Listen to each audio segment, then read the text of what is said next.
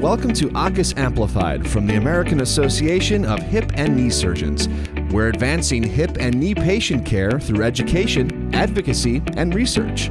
In this podcast, recorded at the 2019 AAHKS Spring Meeting, you'll hear the Outpatient Joint Replacement Symposium discussion.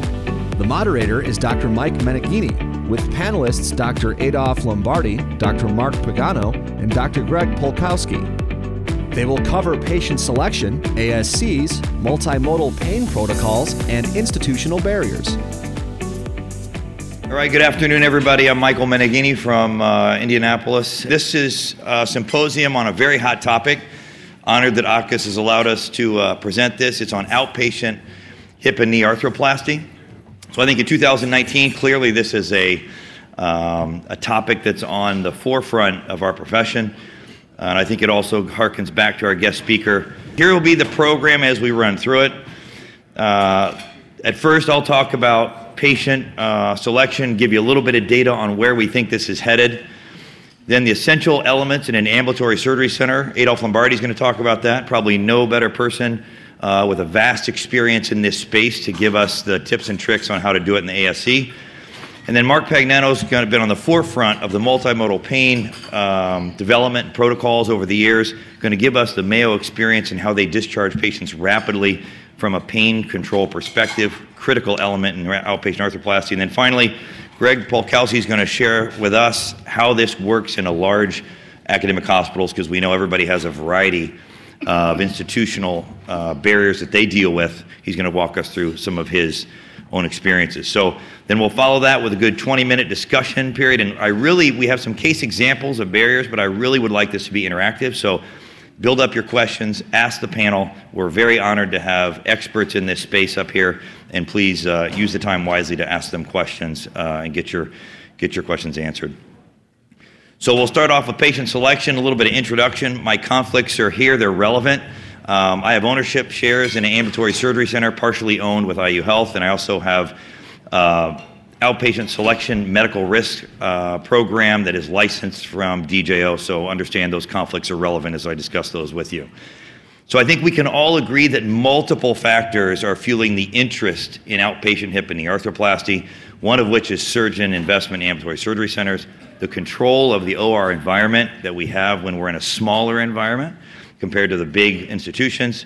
And something controlling it from an external perspective is the episode of care cost control. There's no doubt we can do it cheaper in an outpatient setting.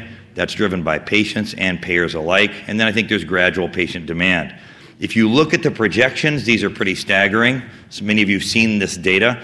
But over the next decade, we expect a 77% increase in hip and knee replacement growth. Only 3% of that will be on the inpatient side. Obviously, if you interact with your hospital administrators, they're keenly aware of this. We expect a 457% increase in outpatient knees and an over 600% increase in outpatient hips. So, pretty staggering numbers. According to Becker's ASC uh, publication, the last time they looked at projections, in 2016, about 15% of our hip and knee replacements were done as an outpatient. And if you look, it's expected to cross the 50% mark in 2026, and that's regionally variable, as you can imagine. One of the things pushing this from an external perspective, the Medicare spend for total joint replacement, they anticipated back in 2014 the data is about 50,000 per hospitalization. That's a $7 billion annual spend. Not surprising that we became uh, the target of their cost reduction efforts.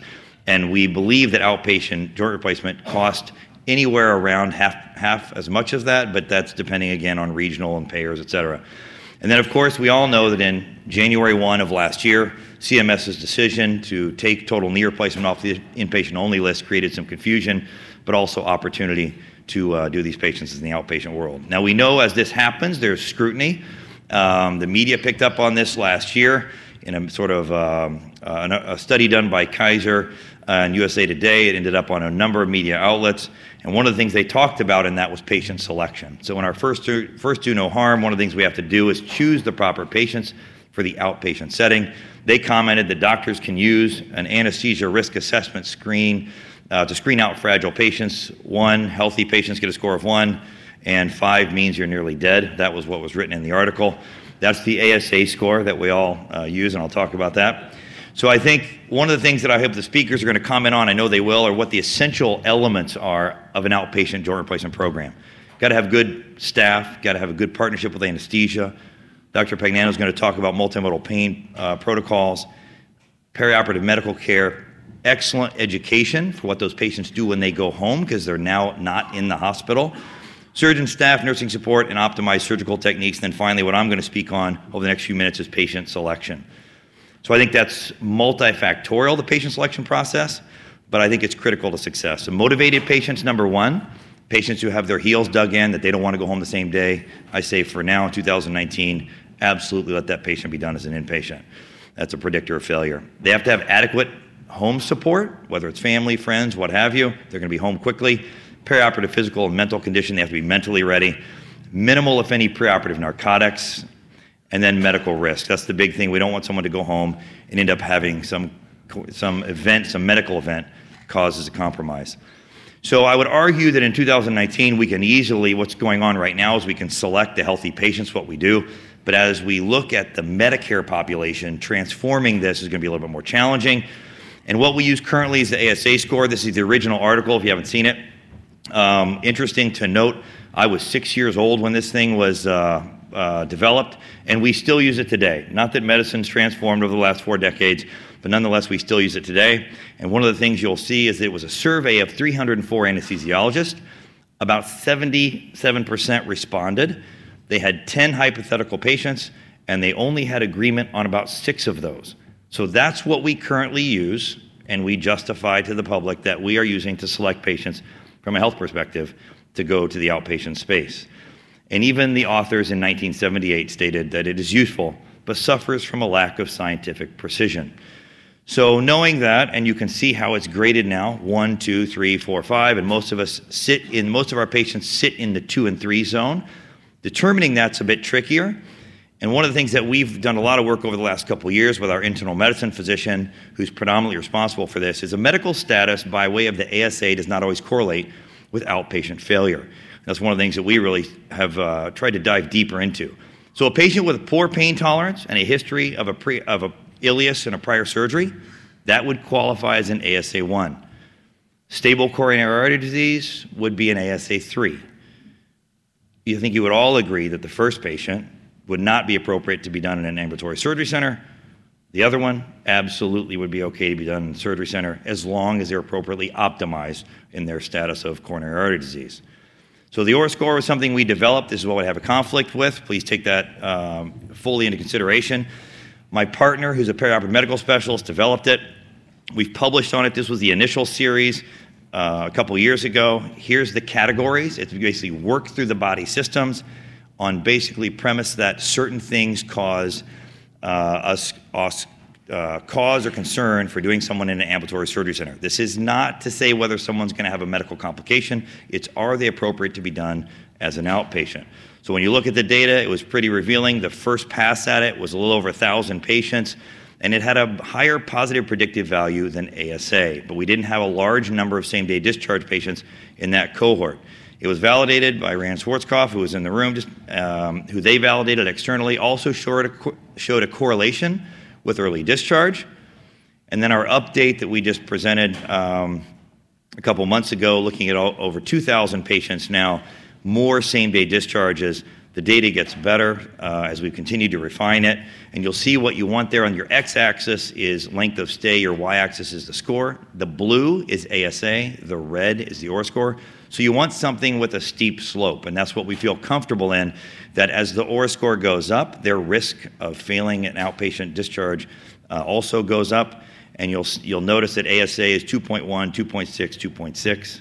You obviously don't have an ASA score of 2.6, it's 2 or 3, which makes it a little bit uh, difficult to uh, analyze. So if you look at the positive predictive value now, you'll see that this is, with you said an OARA score of 60, that's all detailed in the paper. Uh, ones on the left are, the solid bars are same day discharge. The faded bars are next day. So you can see improved, improved positive predictive value of the OARA score over ASA, both same day and next day. Here's the take home message. If you look at the positive predictive value and the specificity and the false positive rate, it is an ideal confirmatory test. It is not a screening test. So you don't put it out in front of 100 patients, all with medical problems, and say, which ones should I do in my ambulatory surgery center? If you have a patient you believe is appropriate for an ASC or same day discharge, it will confirm that that patient is in fact, and it will throw up a red flag if there's something that you should consider and pause about. Same thing, it's not an ideal screening tool. If you look at our data in the 2,000 patients, we're confident so far in how we've selected those patients.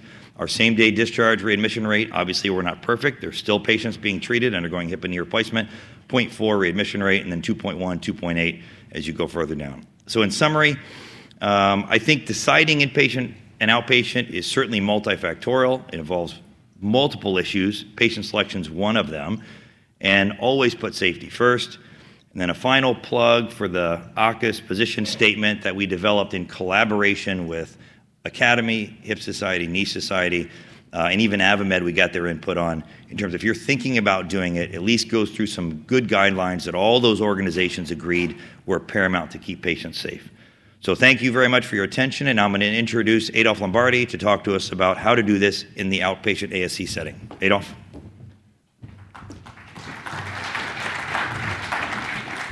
Thank you very much. Uh, if I could just ask uh, for a moment of silence. In the past 24 months, we've lost three icons in adult hip and knee reconstruction: Richard Rothman, David Hungerford, and this week, my partner and friend, Tom Mallory.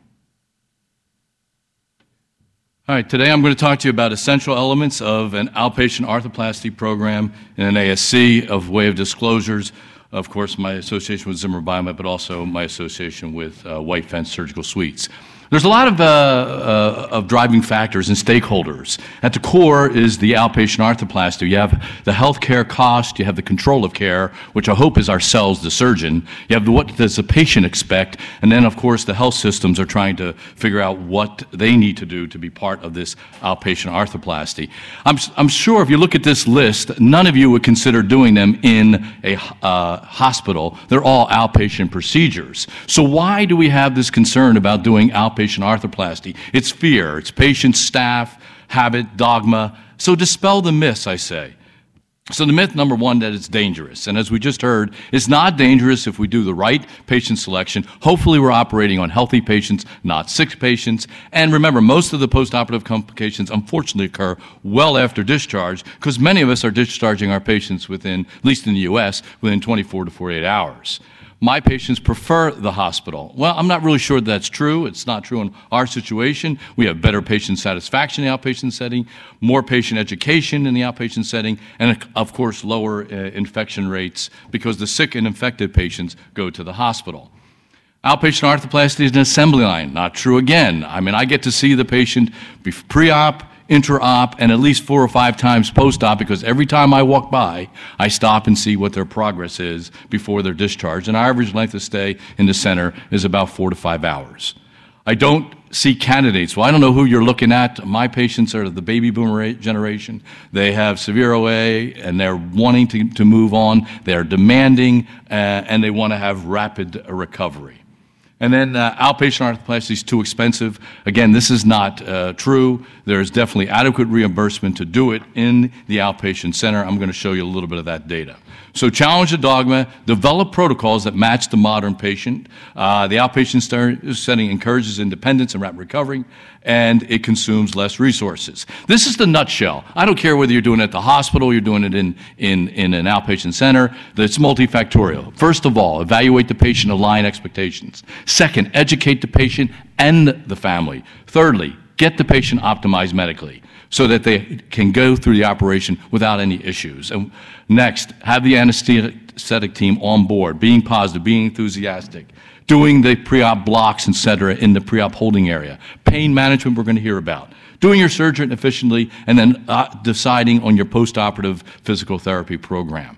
So you manage the patient up front. You indicate the surgery. You discuss what the surgery is going to be. You develop the methodology, and you schedule the patient. We all see these things on the bottom list here: the diabetes, the smoker, the BMI. Again, whether it's outpatient or inpatient, we need to deal with optimization of the patient preoperatively. This is what we do as far as who's a candidate for outpatient arthroplasty. Question number one: Does the patient have an ongoing medical issue that cannot be optimized? Well, if it's yes, you got to postpone the surgery and optimize. If it's no, does the patient have organ failure? If it's yes, then that patient's got to be done in a hospital. If it's no, does the patient have an adequate support system?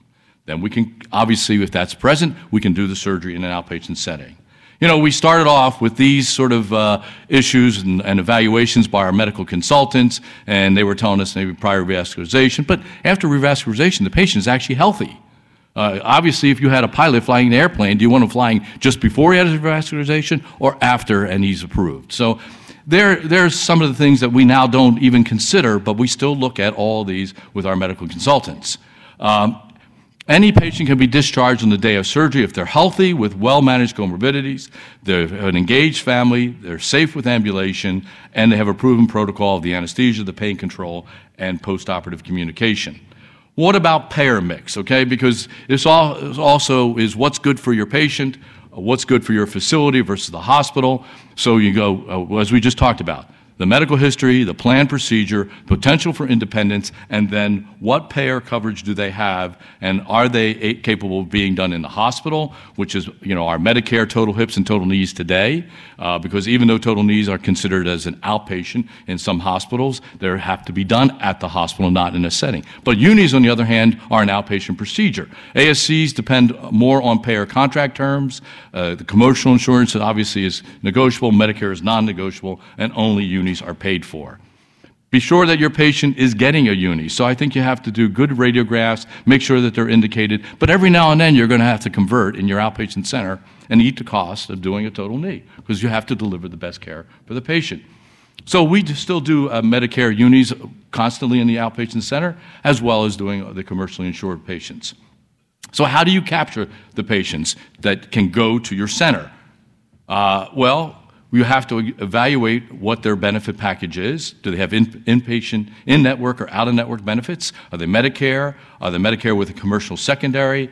Uh, so these are the types of things that are evaluated for me before I see the patient, and then they have our STAR program. If they have the sort of greenish yellow star, then we know that they're ASC approved. So when I see the patient, there's no reason for me to have a discussion with the patient about possibly going home the same day if they're a red star and we're going to do a total hip on them, or if they're a blue star and we're going to do a total hip on them, or a total knee. But if they're Medicare and we're going to do a uni, then we can have that conversation about doing an outpatient. So verify the benefits, make sure the medical candidates, uh, and if they are, use the STAR system as we do, and then the procedure can be dictated as to whether it's going to be done in the outpatient or the inpatient setting. We do that in, considera- in combination with our medical consultants. So I would designate a patient as an outpatient when they get their preoperative medical clearance. If the consultant doesn't agree with me, I get a phone call regarding that. And then final say is the anesthesiologist as to whether or not we're going to be doing the patient in the outpatient setting.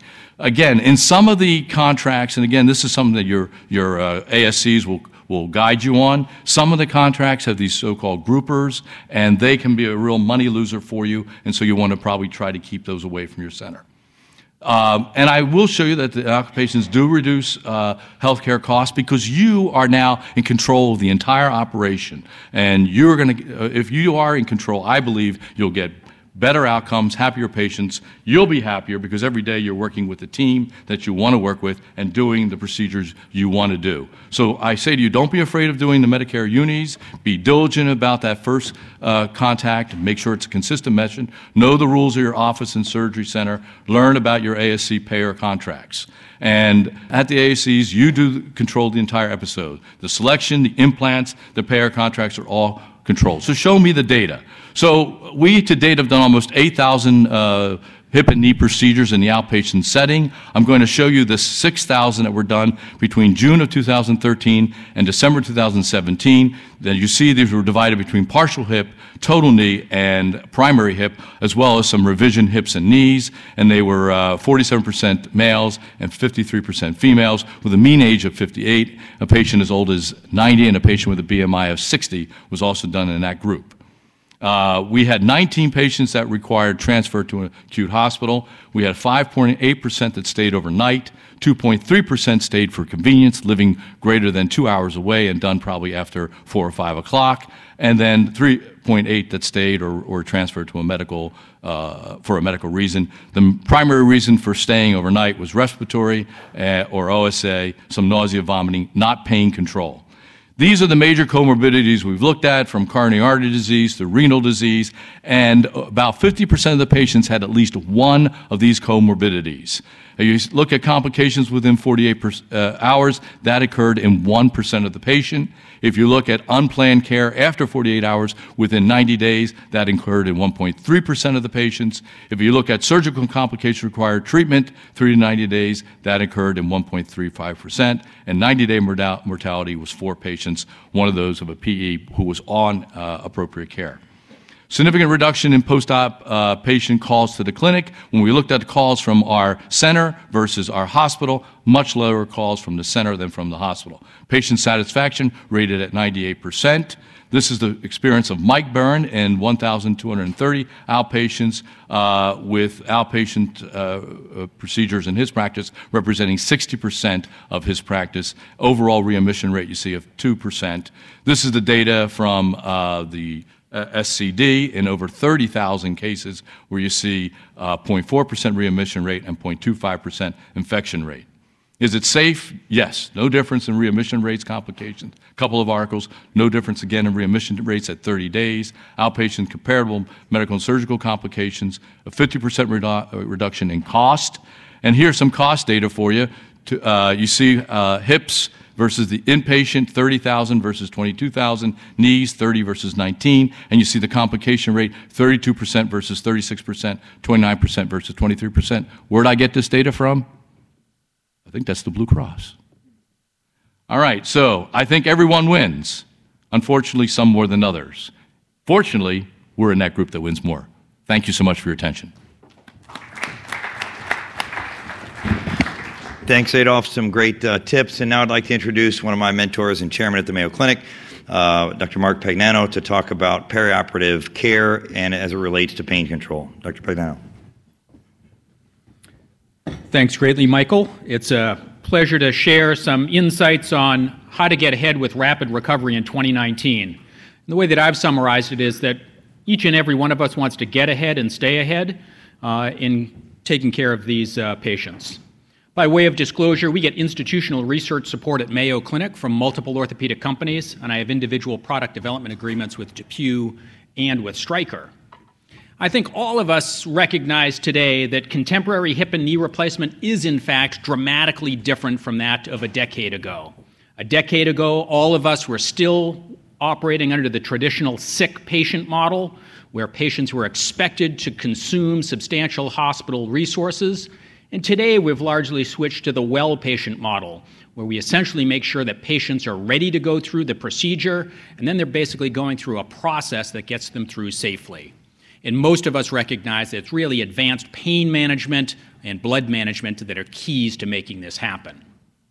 If you're going to do outpatient surgery or rapid uh, dismissal of any type, even with a one night stay, you need a coordinated care plan that encompasses the preoperative, the intraoperative and the postoperative periods. If you only focus on one of these things, it's not really going to work effectively. And I think the best way to group this is to think about three generic areas get ahead and stay ahead in regard to fluid management, which includes your blood management, pain management, and nausea management. And if, again, you only focus on one of these, if you only focus on pain or nausea or the fluids, you're not going to make this work. So let's start with the fluid management. Strict NPO after midnight is something that's been around for decades, and that is, in fact, a bad idea still. Uh, we should really keep most of our patients drinking clear liquids up until two hours before surgery. Why is that? Well, if you let patients continue to drink in that period of time, they'll stay well hydrated and they'll have more predictable responses to the anesthetic agents that we use for the surgery. It avoids major swings in hypotension, and the patients are also less nauseous and are much less likely to have pain. It's perfectly safe to do this. The American Society of Anesthesiologists outlined this over a decade ago. If you look here, I know it's small print, but uh, if you go down there, these are the recommendations for elective surgery in healthy patients. You can drink clear liquids up until two hours prior to an elective surgery. You do need to be pragmatic, however. Many of the patients that you and I are dealing with are elderly patients who may have some cognitive issues. So, pragmatically, for these elderly patients, you need very clear and very specific communication. So, patients can have clear liquids. That means water, black coffee, plain tea.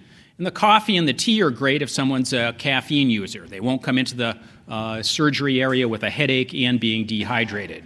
But they can't have juice with pulp and they can't have uh, coffee with, uh, with creamer.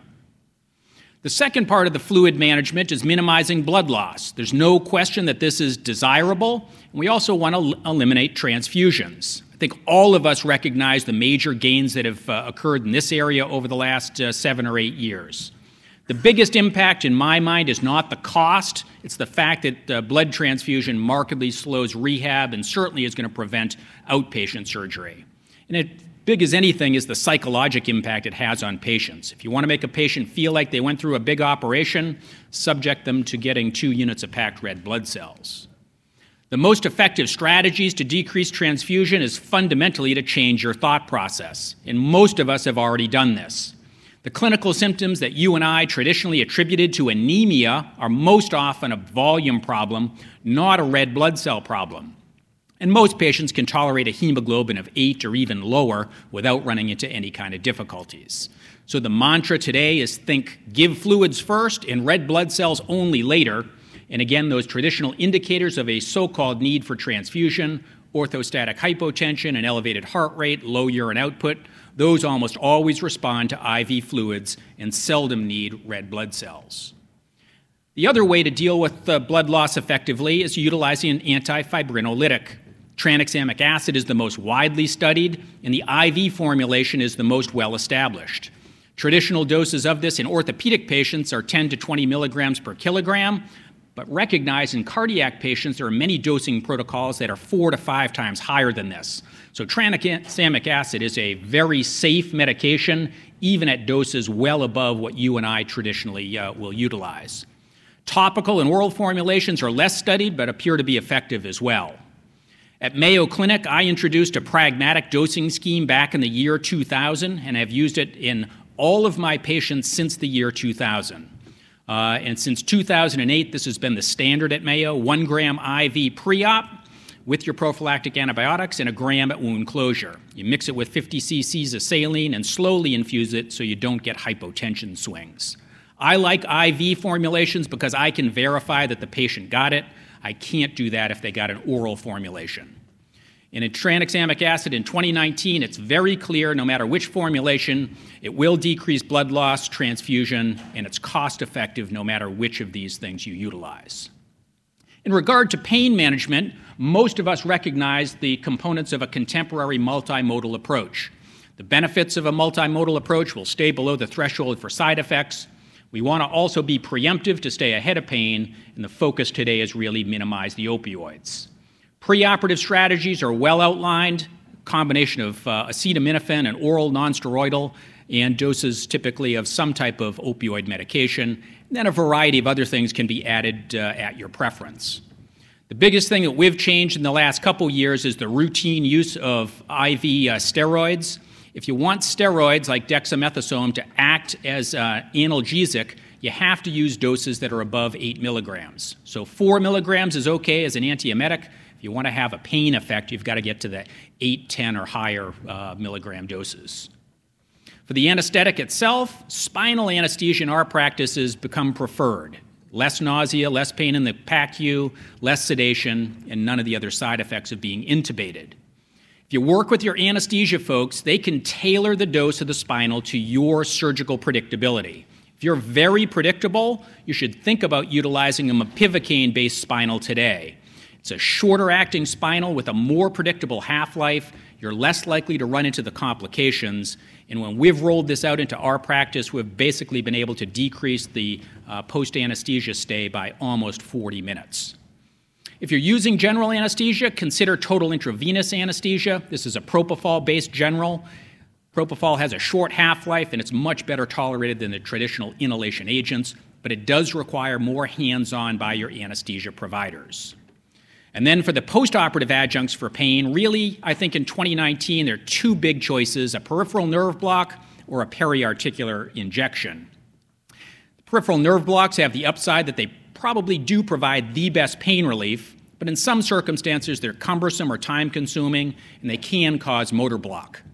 If you're going to use a peripheral nerve block, in most circumstances in 2019, I think the evidence says use a single shot block, not a continuous or indwelling catheter. Periarticular injections, on the other hand, have benefits that they're simple, they're surgeon directed, and they address pain directly at the source. Because of that, then they do not interfere with muscle function at all. So, uh, what really swayed me in this area was a randomized trial done by my colleagues at Mayo Clinic, Arizona, uh, several years ago that won a Knee Society award, and we showed that uh, the periarticular injections were just as effective as uh, peripheral nerve blocks. Uh, which injection? Exparel or liposomal bupivacaine had a run of enthusiasm for a while, but I think most of us have gravitated to mixing our own with ropivacaine, ketorolac, and some amount of epinephrine. We showed that there was no benefit of a liposomal injection both in hip replacement and knee replacement, and it's markedly less expensive to just mix your own.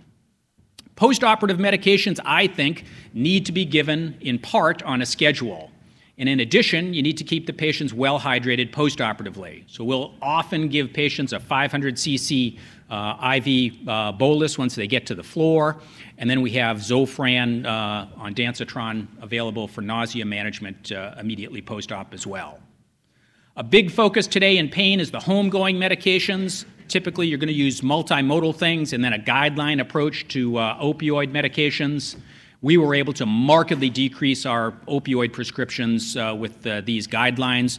We'll give 400 oral equivalents, so that's basically 25 oxycodone and 40 tramadol as the take home medication.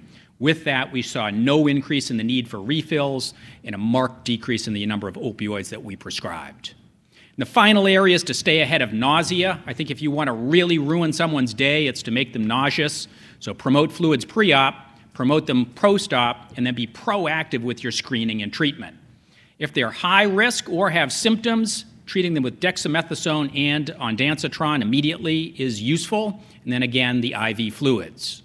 So I think overall, the contemporary way to deal with hip and knee replacement today is a deliberate, coordinated perioperative plan that addresses all three phases for your patients. If you get ahead and stay ahead, you'll have grateful patients who progress faster through all phases of their recovery, whether you're doing that as an inpatient, an outpatient in the hospital, or an outpatient in an ambulatory surgery center. Thank you very much. Thanks, Mark. Now, Greg Polkowski at a large institution is going to share with us his experience and probably some challenges that you can probably all identify with. Greg. All right, thanks, Michael. I really appreciate the opportunity. This isn't a topic about which I'm usually asked to uh, to opine. So, um, by way of disclosures, I really don't have anything relevant to this talk other than the fact I have no financial conflict of interest or ownership in a surgery center, which is why, uh, not, not the only reason why, but uh, lack of access to is, is why I don't do them there. Um, we've already talked about patient selection. We've talked about the pain and anesthesia protocols. Everyone knows the reality of doing outpatient joint replacement surgery in the ambulatory setting. Uh, but I'm going to talk about why you might consider doing it at a large hospital, a lot of the obstacles, and some of the ways to try to overcome those and achieve success. Um, we know that immediate weight bearing, blood management, tranexamic acid, the multimodal phenomenon we've seen, and all the accelerated rehab protocols have gradually driven down the length of stay. We're delivering better care for our patients, and I think the field is better for it. Um, so, why on earth, if you can do it in, a, in an ambulatory surgery setting, would you consider doing it in a large hospital? When I was going through the process of putting this talk together, I drove by this sign near a park in Nashville, and it and it made me think of this talk, and it made me think of my practice at a large bureaucratic uh, institution. And if, if you practice in one of those environments, you you, you probably see the uh, uh, see the parallels. But the two big reasons for me to consider doing outpatient surgery in this large setting is number one to improve the patient experience, and that's really the largest issue for me. The other is to leverage your value and recognize that we are all that you know uh, the current uh, process is changing and we're all standing on shifting ground. So. From a value leverage standpoint, there used to be inherent value in what we do and what we brought to the institution because of the DRG. And we've sort of become victims of our own success in spite of this um, organization's efforts to clarify some of the rules regarding Medicare patients and inpatient surgery. A lot of the hospitals, probably some of the ones that you're practicing at, are still coding a lot of primary knee replacements uh, as outpatient surgery. And I think shifting to doing those operations in the same day in the select subset of patients that are medically appropriate and socially appropriate to doing so does preserve your value. And I think it's helpful to get ahead of the curve and be proactive with your hospital uh, in order to make that successful. The big issue I, I see for, in my own, in my own uh, practice is patient satisfaction because time spent in the large hospital is not enjoyable. This is a big academic institution, there's a lot of buildings, and there's a lot of people that work there. Bad things happen in the hospital. Adolph alluded to this. A lot of our patients, not all of them, but a lot of them recognize this. They see these reports and they know that being in the hospital isn't always the safest place uh, on the planet. Patient satisfaction, our hospital is frequently full of sick patients. I get six emails a day with a capacity analysis, and we're frequently on orange or red, which means we have somewhere between 30 and 50 patients stuck in the emergency room waiting for beds. And that just slows down the process of getting my patients out of the recovery room to their hospital room. They frequently end up on an off service floor. They may not get physical therapy the day that they uh, have their operation. How does that affect your uh, HCAHPS, your online ratings, it's generally not good. And I've had patients come back for their postoperative visits, frankly, angry with uh, their initial experience in the hospital and allowing them to leave those selective patients the day of surgery uh, can do a lot to improve their satisfaction. So, how do you make that happen? Last weekend was NFL Draft in Nashville. It was also the Country Music Marathon, and just another analogy to kind of running uphill or, or swimming upstream. You know, doing an outpatient joint replacement in an ambulatory surgery center is sort of like you know this world record uh, marathon runner uh, while doing it in the in the setting of uh, you know the large academic institution or large hospital system is like these guys running a marathon with you know 40 or 50 pound rucksacks.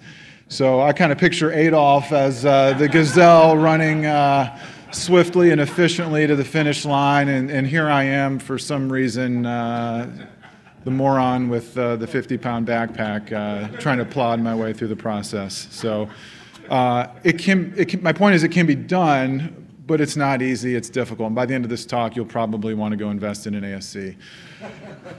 so the obstacles are, uh, I mean, are here. I mean, the process is the same in general, but it's, it's also different. Patient selection and patient education, hands down, are the same. The execution is really where things change. And these are the three issues that I've identified as the biggest barriers. The number of people involved, this is you know pretty obvious. The number of people involved is tremendously larger in the hospital setting. You have to deal with the shift worker mentality that isn't as much of an issue in the ambulatory surgery center. And the number of steps required to get that patient from the recovery room to their car is astronomically larger, and I'll go through some of those. So it's the same process in a different environment with different execution to achieve success, you have to get each person moving in the same direction at the same time. If you own your own ASC, you have so much control over what you're able to do. If you are practicing in a large hospital environment, you know this. It's impossible to get that many people moving uh, at the same time. There are misaligned incentives everywhere. Um, the ambulatory surgery center, if you can get 10 hours worth of work done in eight hours, everybody goes home. Five cases is five cases. You're going to be there until the day is done. At my hospital, I can do two cases in the same amount of time as I can do five cases. It doesn't make a difference to the, to the staff. They're going to be there the whole day. So, this is another barrier that has to be overcome. You have the same problem with the anesthesia staff. Uh, you know, at the larger institutions, you're more likely to be faced with uh, anesthesia residents, student uh, uh nurse assist, um, uh, anesthetists, uh, and, and, generally, slow people thrive in the, in the larger environment of the, of the main operating room in the, in the larger academic centers. So, uh, again, more barriers. Uh, failure to launch, and again, this gets to you know all the all the steps it takes to get out the door. This is kind of the congestion that seems to happen uh, on a daily basis at our place. Um, and I kind of you know outlined some of the some of the you know issues you have. You know, they're in the recovery room, their bed's ready. Maybe that process takes an hour, maybe it takes four hours, depending how busy we are.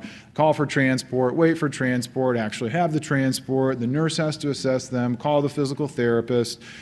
It goes on and on and on and on. And when we first started making this transition, we we went through all these steps. Um, but we have changed. Uh, so the keys to success, as far as uh, trying to get the large group to move in the same direction. I think some helpful hints are you need to identify the silos and identify the key, the, the key players and get them moving in the right direction with you. And then hopefully they can kind of get their team to move along. But it's not easy. I, I think emphasizing the team is a very, uh, a very helpful thing that's been very useful for us at Vanderbilt. From the misaligned incentive standpoint, this is always a battle you're always going to fight. We don't have the ability to selectively incentivize our joint replacement nurses and um, uh, anesthesia teams uh, at our place. You may be in an institution where that's possible, and I would jump on that if you can. We try to create a team environment. We try to do happy hours with some of the folks to help get them motivated on the days that they're working where we're doing a high volume and trying to get these patients churned through. I'll buy lunch on you know certain days in order to help uh, keep morale high. And for the outpatient cases, we try to do those as early in the day as possible to avoid the afternoon slump and the ex- extra congestion that usually happens with uh, patients being discharged and patients being transferred to the floor. So uh, it's never going to be as perfect as, as the ASC. So, how do we turn uh, our big hospital environment to the aircraft carrier that can launch uh, jets at, at, a moment's notice? We have to slash as many steps out of the process as possible. So, for us, we made a big process change, and instead of having them go to their hospital room, which is what you know we initially uh, tried to do, we try to cut out as much of the transport, especially as possible. They hit the recovery room. We try to keep them into a dedicated area.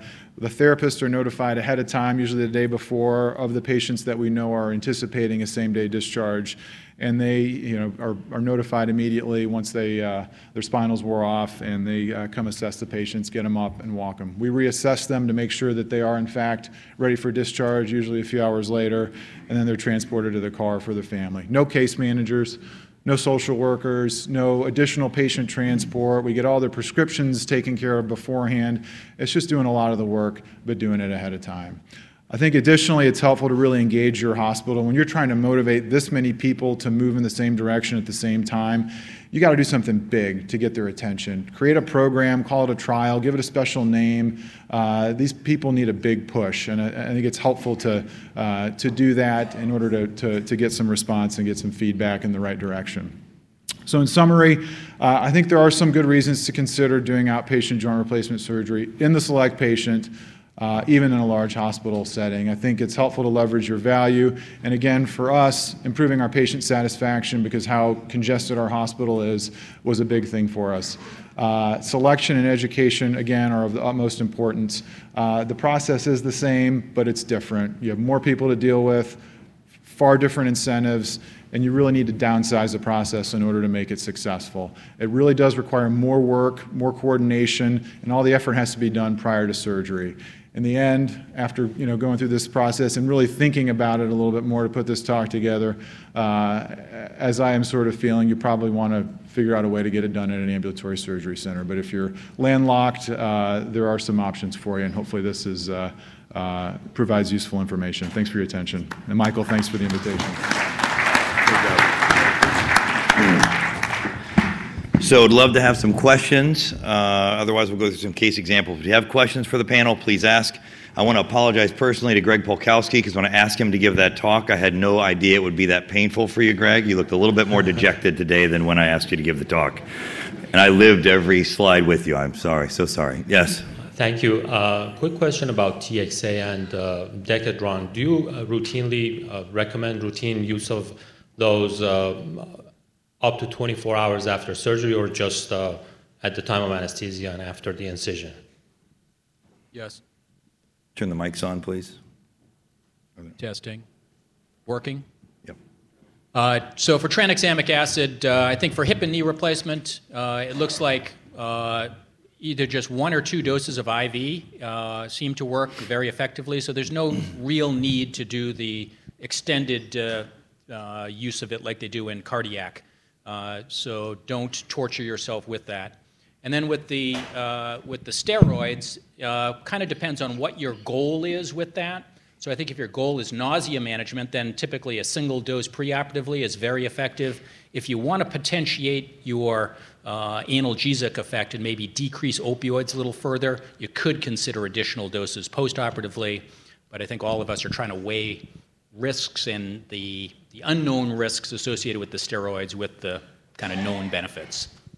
Any other comments from Greg and Adolph? Yeah, we uh, pretty, I mean, pretty much use the same protocol as Mark does with respect to tranexamic acid. On the steroids, we, will give them a dose, usually 10 milligrams of Decadron, uh, you know, at the beginning of the operation, another 10 milligrams, provided they're not diabetic the following day. And we've actually done some work looking at the inflammatory response that the patients experience after their surgery, and giving them a preoperative dose of Decadron actually cuts their CRP in half during their hospital stay. So there's some physiologic effects uh, that happen on an inflammatory uh, level beyond what they get from their pain control and their um, and their uh, and their nausea control, which are probably quite related.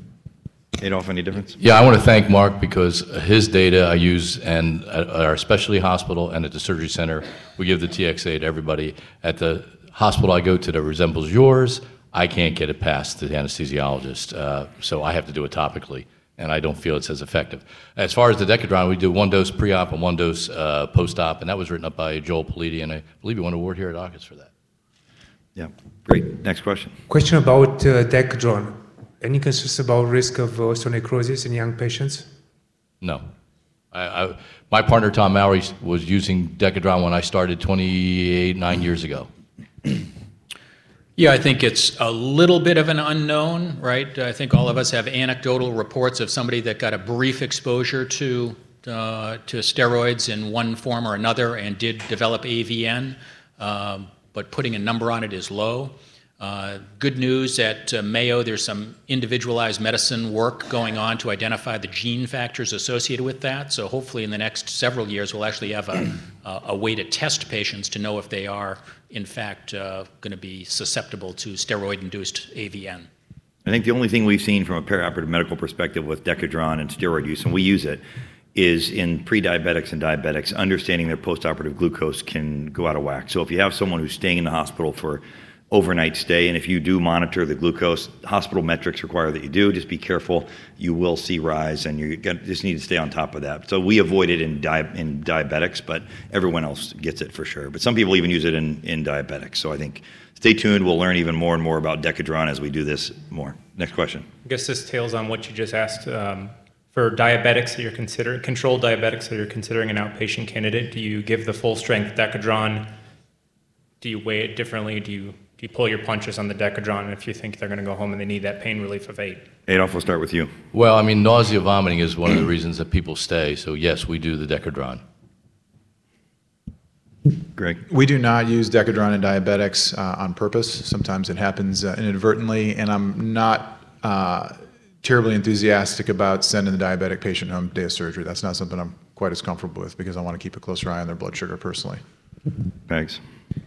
Yeah, I think the doses that we're talking about here, eight, eight milligrams or 10 milligrams of uh, dexamethasone, for instance, those are well within the range that the diabetes effect can be managed pretty effectively. I'd be concerned about sending them home with a week or two weeks of it, but one or two doses is fine.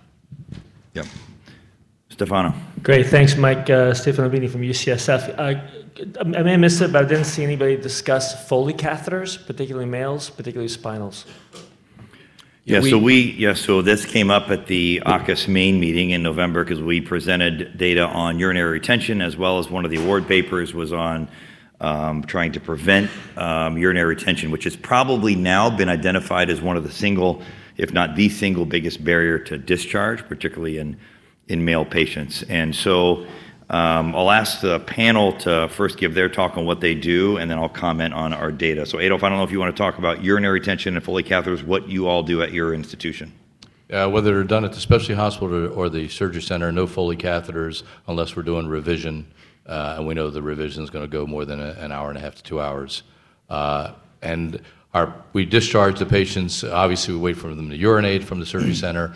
Uh, I can't recall the last time we had to put a Foley in or keep somebody, but they will stay overnight if that's, if that's an issue. Yeah, and similar, we have not used Foley catheters routinely in primary hips or knees for almost, I'm going to say 12, 12 years at, uh, at Mayo. And uh, so we'll in and out cath people if they have urinary retention. Uh, it's rarely a factor in preventing a patient from going home. Greg? Yeah, we've actually made the switch from using bupivacaine routinely for all of our spinals because of urinary retention, or what we th- we thought that was the cause of it. And as uh, um, uh, Mark suggested, using the mepivacaine, uh, and have found less urinary retention in those cases. But nobody for a straightforward primary case, or even some of the shorter revisions, gets a Foley in our institution. I would also say keeping them hydrated, like Mark had mentioned, keeping their fluid status up before the surgery, I think is, is helpful because you know their their volume's better, uh, which makes them feel better, but also it allows their bladder to fill sooner and kind of keep the process going to where they're not sitting around for two hours with a relatively empty bladder because they're somewhat dehydrated. I think that process is useful as well. So this is a very complicated issue, and it's not as straightforward as you would think. So we have always hydrated people very well, and we still see it. We've also used mepivacaine in our outpatients. We still see it. We're studying it to determine whether urinary retention as a single factor is affected by mepivacaine versus bupivacaine. And then finally, we've, as it's now out in Journal of Arthroplasty, it's in the AAHKS proceedings, but there's two anticholinergic agents used in anesthetics that you should avoid. You're able to do that and successfully do the anesthesia. That in alone has helped us reduce the incidence of urinary retention. And then finally, good screening. So you need to ask patients whether they've ever had a history of it, particularly males, and that's the other thing. And to Mark's point, if we have it, so there's one thing, once prevention, but it can still happen, we do one of two things. We will either place a Foley and have them follow up with the urologist, or teach them how to in and out cath and teach them and their family how to do that. You can imagine that's less appealing, but some will do it. So that's just there's as we merge to outpatient, we have to address these issues. And for I don't want to sit up here and say it never happens because it does occasionally. We're trying to prevent it, but if it does, you have to have a plan in place to get these people home, especially if you're in an ASC.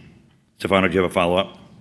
Yeah, one of the things that we tend to forget is that there are downstream consequences to our actions. And one of the things we started doing that in our hospital, which sounds a lot like Vanderbilt, is that the nurses complained that the amount of time required to check on patients constantly if they peed took Yeah. away from their ability to care other patients. And so for us, putting a catheter in takes no time. You pull it, you're done. Yeah. But for them, it's there is a downstream effect. So I, I think we have to keep in time in the, in the context of big picture things, especially in large institutions like ours that are not quite as nimble as ASCs like Adolph's. That can be an issue. Mark, did you want to comment?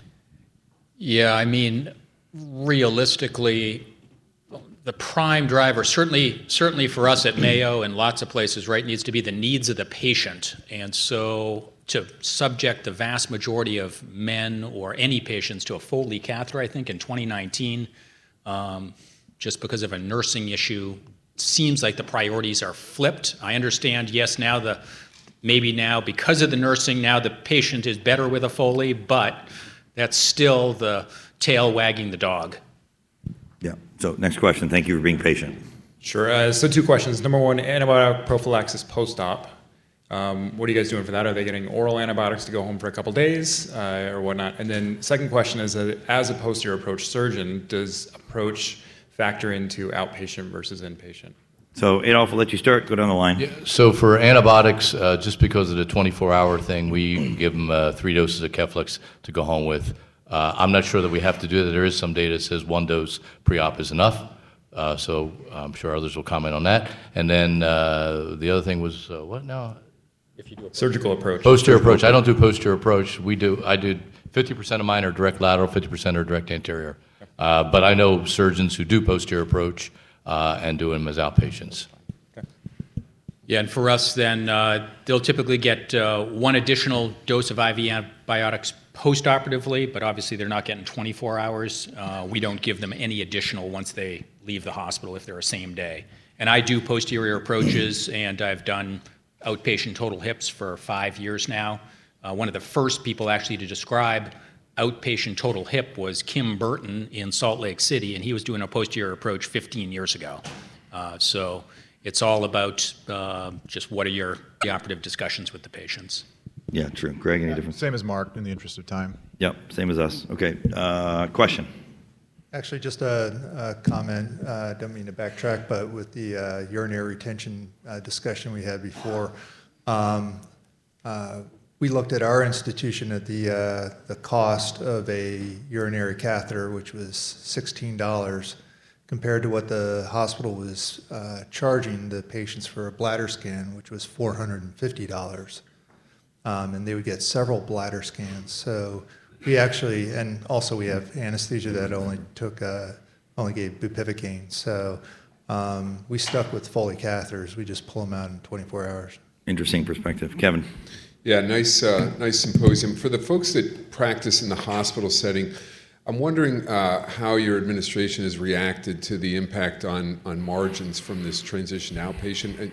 I'm part of a big national health system, like 130 hospitals, and it's, it's surprising to me how, how far behind the, the, the finance people have been in understanding the impact and really analyzing it, because I think there's always a lag uh, in, in terms of their ability to analyze, and I think they're just starting to wake up to it and see the impact. They haven't been very proactive about it, but I, I think it's a big cliff coming in terms of uh, the impact on margins and therefore our influence within those institutions. So I'm wondering how your administration has responded to that. So, quick answer, Greg and Mark, then because the time will stop that. It'll be a great segue for our health policy uh, symposium later. Sure. Greg. Uh, Kevin, thanks for the question. So, um, I mean, I think we would not uh, be considering this as, as strongly as we are now had the um, CMS not issued the ruling on, on uh, taking total knees off the inpatient-only list.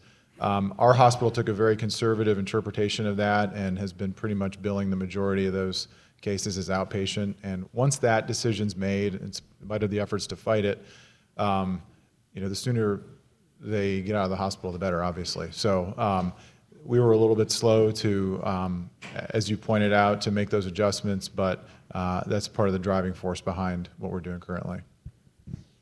I think the biggest impact in the hospital setting is going to be on just what the leverage of orthopedic surgeons in the hospital setting ends up being. So, NOI or some kind of measure of your net income is a prime driver of your power within a hospital system. Right now, you're exactly right. Most major academic centers uh, and even for profit centers don't have a good handle on the impact yet, but they will in the next six months. Thank you for joining us for AAHKS Amplified. Visit aahks.org to learn more about how members of the American Association of Hip and Knee Surgeons educate, advocate, and investigate in the field of hip and knee replacement surgery.